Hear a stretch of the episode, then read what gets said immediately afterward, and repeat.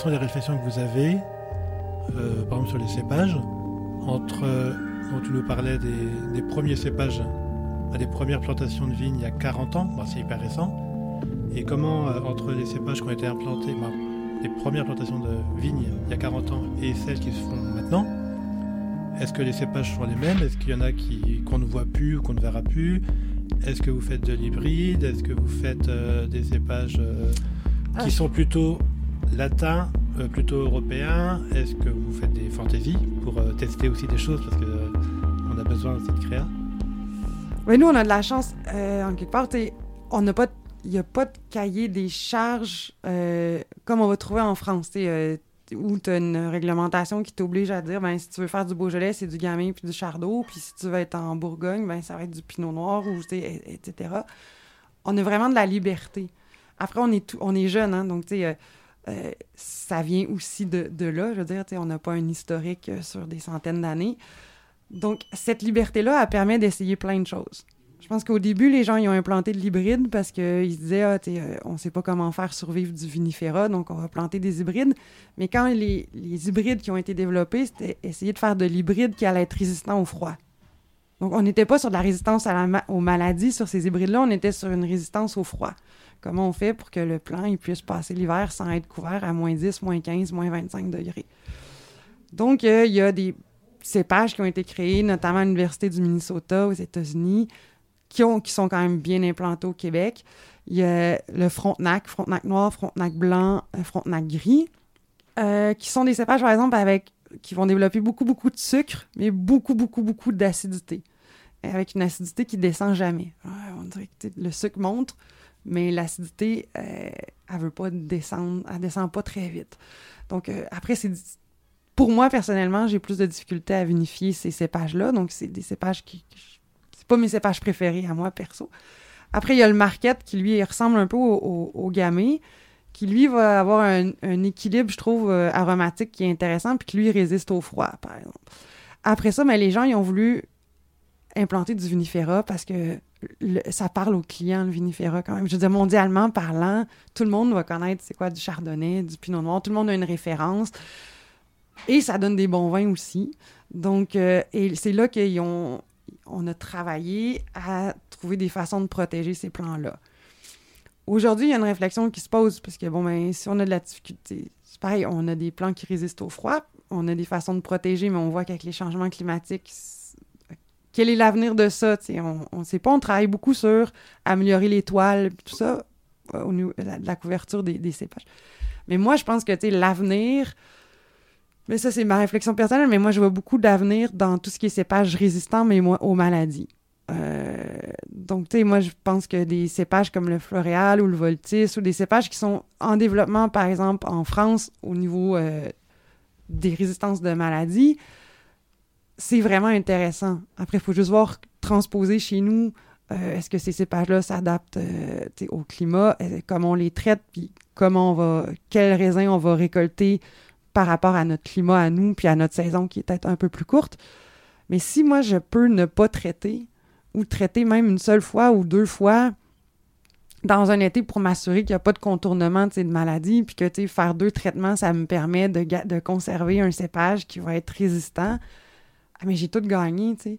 Je gagne financièrement, je gagne environnementalement, je tasse beaucoup moins mes sols, et euh, je me dis, ben, l'avenir, il est un peu pour moi, je me dis, l'avenir est là et nous, contrairement à un pays avec un historique viticole qui soit aussi gros qu'ici, on a la liberté de le faire. Moi, demain matin, je peux planter ce que je veux. Donc, euh, tu sais, a rien. Puis, et en plus, on a des gens en avant, en face, des clients qui sont qui n'ont pas d'a priori, qui sont prêts à goûter à peu près tout. Donc, tu sais, tu leur dis euh, Floréal ou tu leur dis Vidal, tu sais, euh, OK, ben je vais goûter, tu ils, vont essayer. Puis s'ils aiment ça, ils aiment ça. S'ils aiment pas ça, ils aiment pas ça. Mais on est, on est jeune, donc ça permet de pas traîner le, boulet historique, on va dire, puis de pouvoir faire un peu ce qu'on veut. Donc je pense qu'il faut qu'on profite de cette liberté-là pour justement, expérimenter au maximum. Puis les, cépages qui sont développés aujourd'hui en France, ben, il y a quand même deux gènes qui sont résistants euh, aux maladies, ou deux gènes ou plus. Donc, ça permet d'avoir des, cépages qui, risquent de résister dans le temps. Comme je disais, ne serait-ce qu'en faisant un traitement ou deux, ça va permettre justement à ce que les, les maladies ne contournent pas les gènes résistants. Et déjà, on a tout gagné. moi, si, si, pendant 20 ans, je peux traiter seulement deux fois par, euh, par été, au lieu de traiter 15 fois parce que j'ai des étés hyper pluvieux, on va souhaiter qu'ils ne soient pas tous euh, pluvieux comme ça, les étés, mais tout le monde y gagne, je pense. Donc, euh, moi, c'est ce que je vois comme, comme futur. Après, si on peut allier résistance aux maladies puis résistance au froid, ben, tant mieux, mais on a encore un petit peu de, de recherche à faire de ce côté-là. Aujourd'hui, si je ne me trompe pas, il y a à peu près 80 cépages plantés au Québec. Bon, là-dessus, il y en a 14 qui sortent plus du lot. Mais tu sais, 80 cépages, pour un jeune vignoble, c'est que les gens, ils essayent vraiment plein de choses. Ça va Les gens, ils vont planter du Riesling, il y en a qui mettent du Cabernet, il y en a qui mettent du Merlot, il y en a qui mettent du Gamay, il y en a même qui, essayent de, la Syrah. de... À côté de ça, tu as tous les hybrides qui ont essayé. Nous, on a du Céval, on a du Vidal, qui, sont des hybrides français, donc euh, qui, ont été, euh, qui ont été laissés à une certaine époque, mais que nous, on, utilise. Donc, euh, sky is the limit, là, tu peux tout essayer, puis si ça fonctionne bien chez toi, avec ton terrain, ben, fais-le. En plus, on a... Profitons de cette, de cette occasion-là, de cette opportunité-là. Tu disais que la vigne, en gros, il y avait un mois, puis qu'elle poussait hyper vite. Mm. Est-ce qu'en parallèle ou en, en, miroir, euh, les vinifs se passent très vite? Est-ce que les vinifications sont faciles? En France, en ce moment, bah, en Europe, il y a pas mal de problèmes de vinification, des fermentations qui sont longues, qui stagnent, qui on ne sait pas trop pourquoi et ça, ça, je pense que... et, et, puis projet et ça ça remet en cause ou ça remet en discussion les modes de vinification naturels. Donc euh, comment on fait? Et par exemple, on a parlé de vin bio. Est-ce qu'on peut faire du vin nat, du vin dit naturel, euh, vraiment sans le vraiment minimum d'intervention? Ou est-ce que le, climat et euh, peut-être la rapidité et la précocité des, de la vigne fait que ça, ça joue aussi dans les process de vinification mais En fait, moi, je pense que la, oui, on a une saison courte, mais on arrive quand même à avoir des belles maturités. Après, nous, les, les, les vendanges, ils vont vraiment s'étaler en fonction des cépages qu'on a. Donc, euh, c'est sûr que, comparativement à si tu as du gamay puis que tu es dans, dans, le Beaujolais, à peu près tout ton gamay va venir, à part des parcelles qui sont un peu plus au nord, un peu plus au sud, mais à peu près tout va venir à maturité en même temps, puis tu vas étaler tes vendanges sur une semaine, dix jours, en fonction de ta superficie. Nous, ben, chaque cépage va venir à maturité à une période un peu différente. Donc, moi, je vais commencer les vendanges, mettons, au 15 septembre, à peu près mais ça va s'étaler jusqu'à euh, mi-octobre ou ça peut aller jusqu'à la fin octobre aussi en fonction de, euh, des cépages que j'ai. Euh, chacun des cépages. Mon cépage le plus, le, plus tardif, ça va être le Vidal. Lui, je vais le pousser jusqu'au à peu près le fin, fin du mois d'octobre si je peux. le plus précoce, ça va être les marquettes que nous, on va récolter en premier. Moi, je dirais qu'on a de la chance parce que justement, on est un pays nordique. je pense que je ne vais pas m'avancer, mais je dirais que les vinifs, ils sont peut-être un peu plus compliqués parce que maintenant, vous, au niveau des changements climatiques, les climats, ils sont très, très chauds en France. On serait à quel niveau, là, euh, au niveau de l'Europe, tes vignes? C'est comme si en Europe... À peu près comme Paris, mais tu sais, on n'est pas... Euh, on n'est pas au même endroit sur la carte du tout, hein, donc euh, ça... Pourtant, quand tu fais une ligne droite, j'aurais tendance à imaginer qu'on est à peu près au niveau de Paris. Donc de la Champagne, presque. Oui, mais on n'a pas du tout le climat euh, champenois. Hein, nous, on a de la chance, on a de la. On a quand même des acidités qui sont importantes, justement, dans les raisins.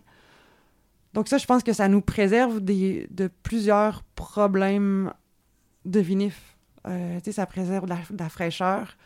on n'a pas des taux d'alcool excessifs, parce que justement, oui, le climat se réchauffe, mais nous, quand on a 11,5 en alcool, 11, 10-5.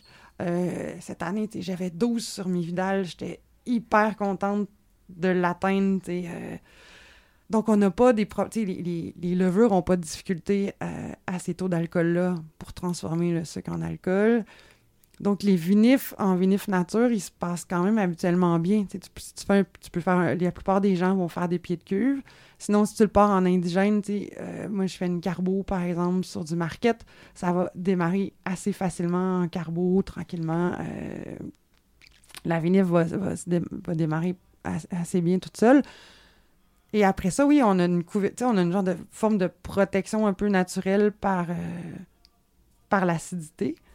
Après, c'est peut-être plus les, les malos qui vont être un petit peu plus durs, justement, à démarrer des fois, dépendamment sur ton style de vinif, là, parce que, tu sur les carbos, souvent, ça se fait en même temps que, en même temps que la vinification, euh, la euh, fermentation alcoolique. Mais après, c'est vrai que des fois, sur d'autres vins, les malos vont avoir un peu plus de difficulté à démarrer parce que s'il y a beaucoup d'acidité, des fois, c'est là où les bactéries sentent un peu moins... Euh, c'est un climat un petit peu moins favorable pour les, bactéries lactiques. Oui, en général, moi, je dirais qu'on a de la chance. Puis en plus, on a un climat, par exemple, euh, il va faire quand même frais pendant les vendanges. Donc, tu rentres. Il y a des journées où tu rentres des raisins qui sont très. qui vont être plus chauds. Il va, ça se peut qu'il fasse 25 au mois de septembre, mais tu sais, généralement, rendu là, on rentre des raisins qui sont assez frais. Donc, on n'a pas vraiment. On n'a pas besoin de vendanger la nuit, par exemple, pour avoir une vendange euh, fraîche. sais, moi, je voyais ici des vidéos euh, cette année de gens, qui, la plupart des. Tout ce qu'ils faisaient à la machine à vendanger se faisait beaucoup la nuit pour essayer justement de rentrer du raisin qui soit pas à, 30 degrés euh, quand ça rentre. Donc, euh, on a un climat assez frais, donc de la vendange qui rentre pas trop, pas trop chaude au chai, des acidités qui sont une forme de. qui préservent naturellement notre de, de, certaines déviations. On a des taux d'alcool qui sont pas trop élevés, donc des levures qui se plaisent bien dans leur milieu. Donc, euh, je pense qu'on a quand même une, une, recette favorable à pouvoir faire des vins euh, nature. Euh, après, tu n'es jamais à l'abri d'avoir une déviation, que tu sois nature ou même en conventionnel. ça, tu peux avoir une ça se peut que tu aies un problème, ça se peut que tu aies de la, de la vendange qui soit pas nécessairement parfaitement saine non plus, puis qui rentre, puis qui t'apporte des mauvais goûts.